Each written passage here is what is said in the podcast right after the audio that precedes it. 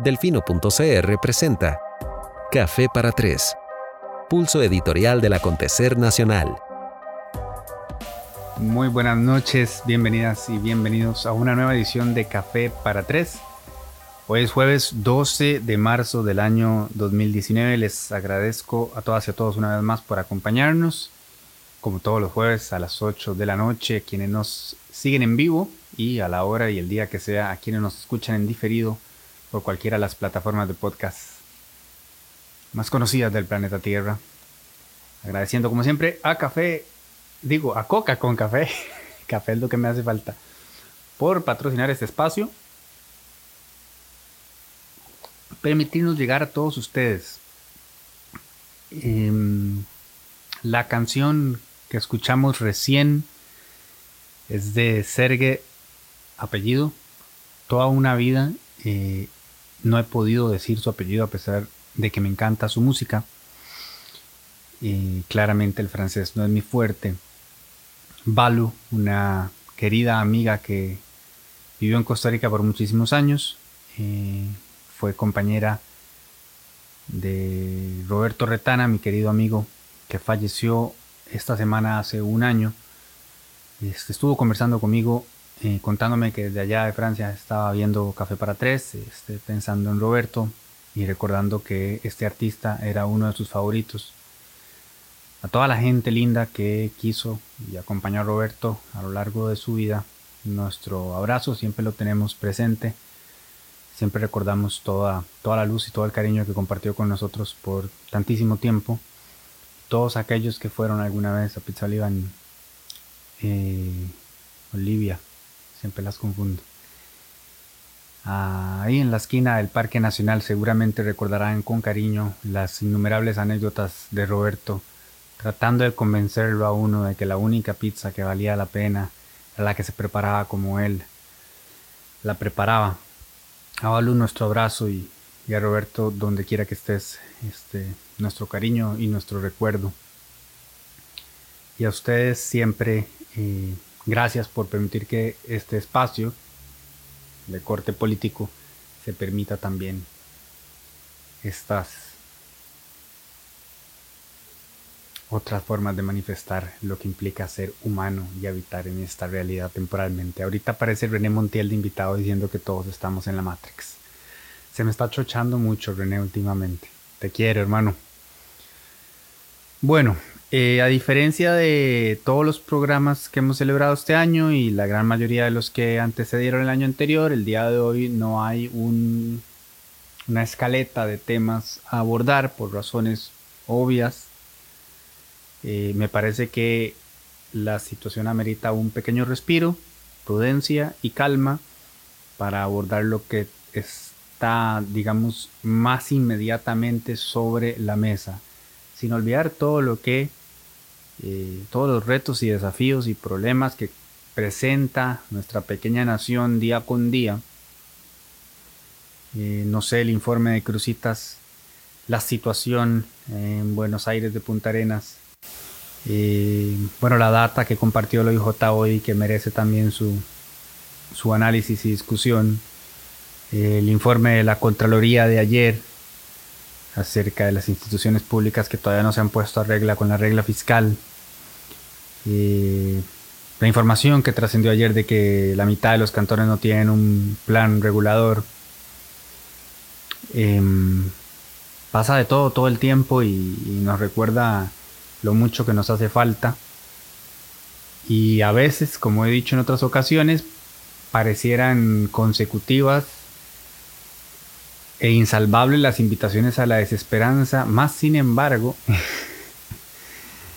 creo que también en otras oportunidades encontramos lo mejor que tenemos como, como nación, como sociedad, como idiosincrasia, y quizá esta prueba que estamos sobrellevando en este momento sea, sea eso, sea un recordatorio de que si desactivamos un poquito la apatía y el egoísmo y el enojo, y activamos otras emociones, podemos realmente sacar lo mejor de nosotros y abrirnos a lo mejor de los demás, que es igual de importante.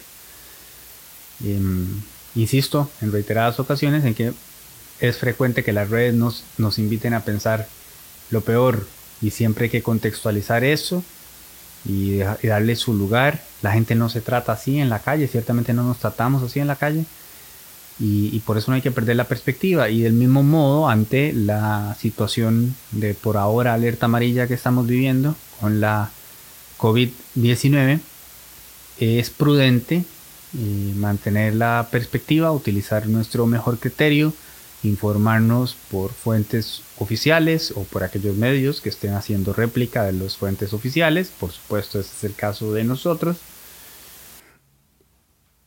El punto al que quería llegar, antes de pasar a comentar un poco más sobre el tema de fondo, es que la situación requiere lo mejor de nosotros y lo mejor de nosotros evidentemente no es ir de forma descontrolada a los principales centros de acopio comercial a traernos todo el papel higiénico para la casa. Yo no sé quién anda diciendo por ahí que el papel higiénico cura este, la COVID, claramente no es el caso. Eh, la inmensa mayoría de los costarricenses está más que al tanto de cuáles son los síntomas y cuáles son las consecuencias de enfermarse. Y este, habrán confirmado que la diarrea ciertamente no es uno de los inconvenientes que provoca la enfermedad. Eh, no es algo de los ticos, ¿verdad? Propiamente, está pasando en todo lado, de Australia hasta Estados Unidos, pero dice mucho también de nuestro manejo de prioridades y de nuestra falta de sentido común, porque en todo caso, pensar que la mejor idea es acaparar para mí y quitarle a los demás, evidentemente es contraproducente, especialmente si lo que les estoy quitando es el jabón, que en este momento es la herramienta clave para prevenir que la enfermedad se propague. Así que por favor, eh, asumiría yo que la inmensa mayoría de ustedes no están siendo parte de este carnaval, pero los insto a que conversen con sus personas cercanas y las inviten a no comprar más de lo que normalmente comprarían de modo tal que haya suficiente para todos. Caso contrario, se van a encontrar a una doña Tere muy enojada en el supermercado. Eh, como he comentado en otras ocasiones, yo no reviso los comentarios que se generan acá. Estoy al tanto de que en reiteradas ocasiones, pues pasa alguna gente cariñosa a dedicarme algunas palabras de odio. Les pongo sobre aviso. Ahí también está Doña Tere, no solo en el supermercado. Ahí está ella, feliz, moderando y enviando sus saludos a aquellas personas que me envían cariño. Así que ya saben, si no quieren salir regañados por Doña Tere y no les gusta el programa, pues no lo vean. Es así de sencillo. Dicho lo cual, la crisis que estamos sobrellevando a nivel global tiene la particularidad, la peculiaridad de hacernos sentir que pasan semanas en días eh, el nivel al que está avanzando es, eh, es abrumador. En lo que pusimos el teléfono y yo me senté acá, nos enteramos, por ejemplo, que la esposa de Trudeau, ya les confirmo, ya me regaña Luis Manuel, imagínense yo esparciendo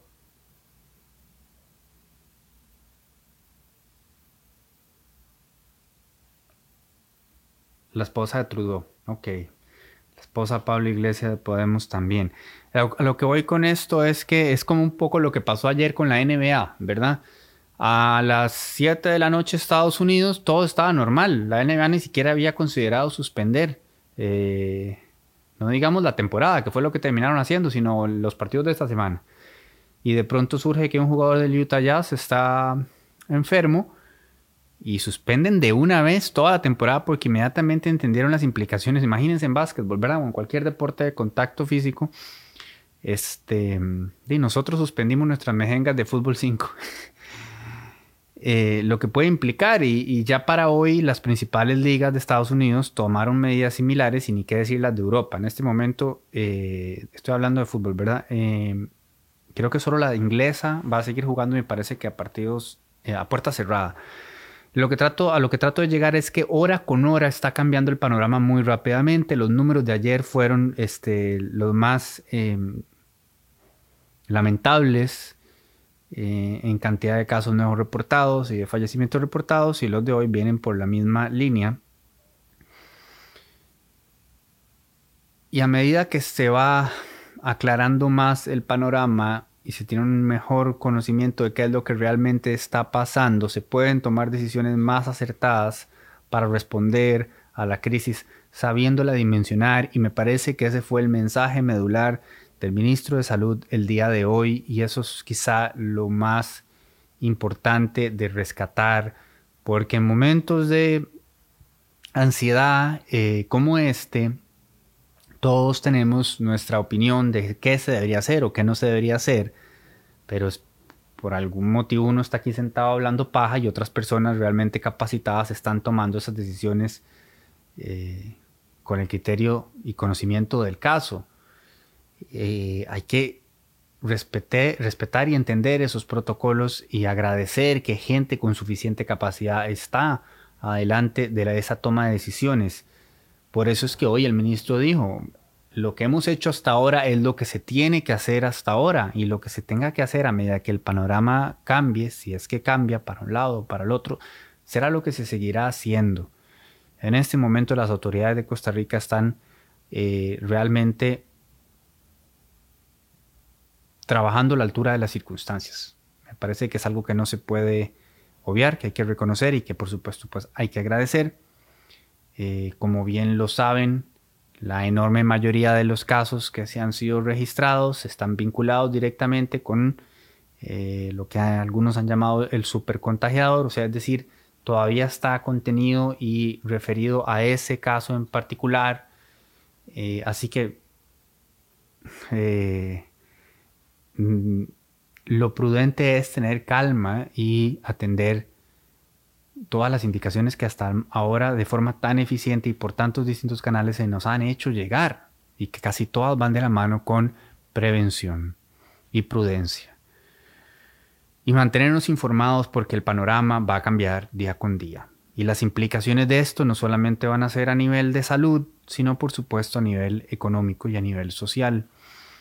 Eh, entonces sí, es prudente que en este momento la población esté más atenta que de costumbre y me parece que así se ha percibido. O sea, es decir, el movimiento en redes y la cantidad de gente buscando información es claramente mucho más de la que usualmente está pendiente y yo pienso que esa es una buena señal porque mientras estamos mejor informados pues tomaremos em, mejores decisiones quiero aprovechar para rescatar el trabajo que ha venido haciendo Luis Manuel Madrigal en delfino.cr.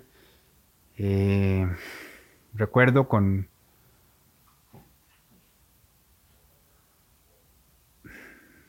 no sé cuál palabra utilizar, porque la verdad es que yo me siento eh, muy afortunado y privilegiado de poder haber dado con una persona tan talentosa como él. Y lo que quiero reconocer en este momento es que hace tres meses que él escribió no nos estamos tomando este tema con la eh, importancia que merece.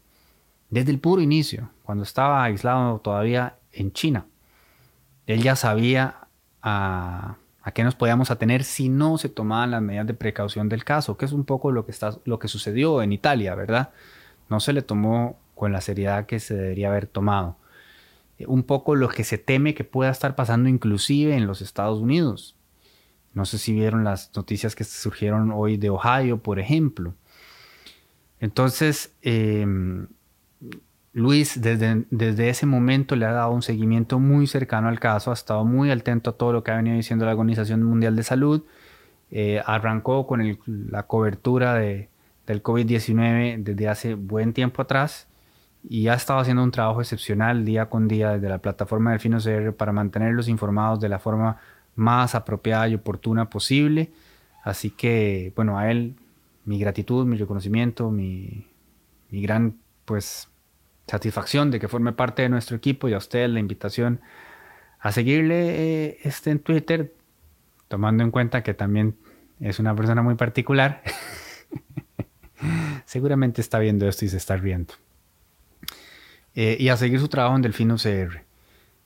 Eh, del mismo modo, hay, otra gente que ha estado haciendo un buen trabajo, me parece, a nivel de prensa, en el financiero, en la nación. Eh, se han ido haciendo una cobertura seria, oportuna, necesaria, y creo que esa debe ser la línea común. En este momento, más que nunca, los medios de prensa vamos a tener sobre nuestros hombros una particular, siempre la tenemos, responsabilidad, pero en este momento más. Hay que saber a qué se le hace eco y a qué no. Y hay que saber este, decir las cosas con, propiedad y, con prudencia. Es una situación completamente inusitada. Yo creo que la mayoría de ustedes ya saben cualquier cosa que yo les pudiese decir hoy. Em, no, no recuerdo un solo programa donde me haya tocado hablar de algo tan fuera de lo común. Em, lo que más tengo presente en estos días es lo que ya les he dicho. El panorama cambia no solo día a día, sino incluso hora con hora. Por eso hay que estar atentos a las conferencias de prensa diarias, que cuidado en algún momento no llegan a ser dos veces al día, del Ministerio de Salud y por supuesto lo que está sucediendo a nivel mundial. La misma Trilce de la mañana me escribió diciéndome, caramba, el reporte internacional se va a convertir en esto. Y bueno, sí, probablemente vean lo que pasó hoy con las bolsas en todo el mundo y el desplome. Es serio, pero eso no significa que la respuesta sea alarmarnos, ser imprudentes eh, o caer en pánico. Todo lo contrario, el aprendizaje que ya existe de la experiencia de otros países es precaución, seguir las indicaciones de las autoridades y precisamente evitar que la curva se eleve, sino que lo que llaman en inglés flat the curve, ¿verdad? ¿Para qué? Para que nuestro sistema de salud no colapse y pueda responder con propiedad a los casos que se vayan eh, presentando. ¿Y cómo se evita eso? Pues precisamente lavándose las manos, tomando las precauciones del caso, por supuesto siguiendo el protocolo de estornudo y de tos y no saludándonos, tocándonos es saludo de codo, me hace producción. Este. Y siento responsables, no, no compartiendo información falsa, eh, no difundiendo contenido que no nos consta. Es un poco lo que decía al inicio del programa. Sacar la mejor versión de nosotros mismos, aplicar un poquito el sentido común, seguir las indicaciones y tener por ahora la tranquilidad que podemos tener. En el momento, en este momento en Costa Rica la situación está bajo control, pero depende de nosotros que siga estándolo. Em, nosotros haremos el mejor trabajo que podamos para mantenerlos al tanto e informarlos, tanto en el delfino.cr como en el reporte y en la aplicación y en Instagram y hasta en el podcast. Y no hay mucho más este, que pueda decir por hoy realmente. No hay otro tema que pueda ocupar nuestro tiempo y nuestra cabeza ahora. A la gente joven, sobre todo, mmm, qué difícil buscar las palabras para no pasarse de solemne eh, y tampoco ser malinterpretado. Pero es un momento que llama a una conciencia especial, sino por ustedes, por aquellas personas este, que están dentro de las poblaciones de riesgo, que es a quienes más particularmente debemos proteger. Em, podemos modificar nuestro estilo de vida por un ratito mientras las cosas se acomodan y mientras tenemos más claridad sin que eso implique una gran afectación. Quizá este es un buen tiempo para desarrollar otros hábitos, explorar otras actividades, acercarnos más a nuestra familia y mantener la prudencia. Es difícil contestar muchas de las preguntas que en este momento muchas personas dentro de la población se están haciendo. ¿Cuánto tiempo va a durar esto? ¿Cuáles serán las implicaciones a largo plazo? ¿Está preparado Costa Rica para responder a la inminente crisis económica que puede ir de la mano con esto, con todo lo que ya traíamos encima? ¿Hay suficientes pruebas? ¿Cuántas pruebas se están haciendo al día? Hay infinidad de preguntas, tantas como podemos las estamos haciendo día con día a las autoridades competentes. Cada información que tengamos la vamos a compartir siempre, por supuesto, en la medida en que la tengamos validada. Por lo pronto, eso es todo. Prudencia, sentido común, seguir el protocolo, seguir las indicaciones, cuidarse mucho, cuiden a los suyos mucho. y que pasen muy buenas noches. Gracias como siempre por acompañarnos. Espero que el programa del jueves, Dios mío, espero de corazón que el programa del jueves sea mucho más feliz que este. y me temo que, eh, me temo que no sea así, pero espero que así sea. Que cuanto antes retomemos nuestra rutina. A todas. ¿Cómo quedó la encuesta? ¿Cómo quedó la encuesta, producción? ¿Qué dicen Ok, 31% de ustedes considera que la respuesta del estado a la emergencia ha sido regular, 3% considera que ha sido insuficiente y 61, 67, que ha sido sobresaliente. 68 en este momento. Buena señal, buena señal. Eh, ¿Qué si no en esto necesitábamos que el Estado fuera eh, eficiente? Bueno, gracias a Dios, a la Virgen de los Ángeles, al cielo, a todos los seres reales, ficticios, imaginarios, eh, como ustedes quieran ponerlo, que nos cuidan.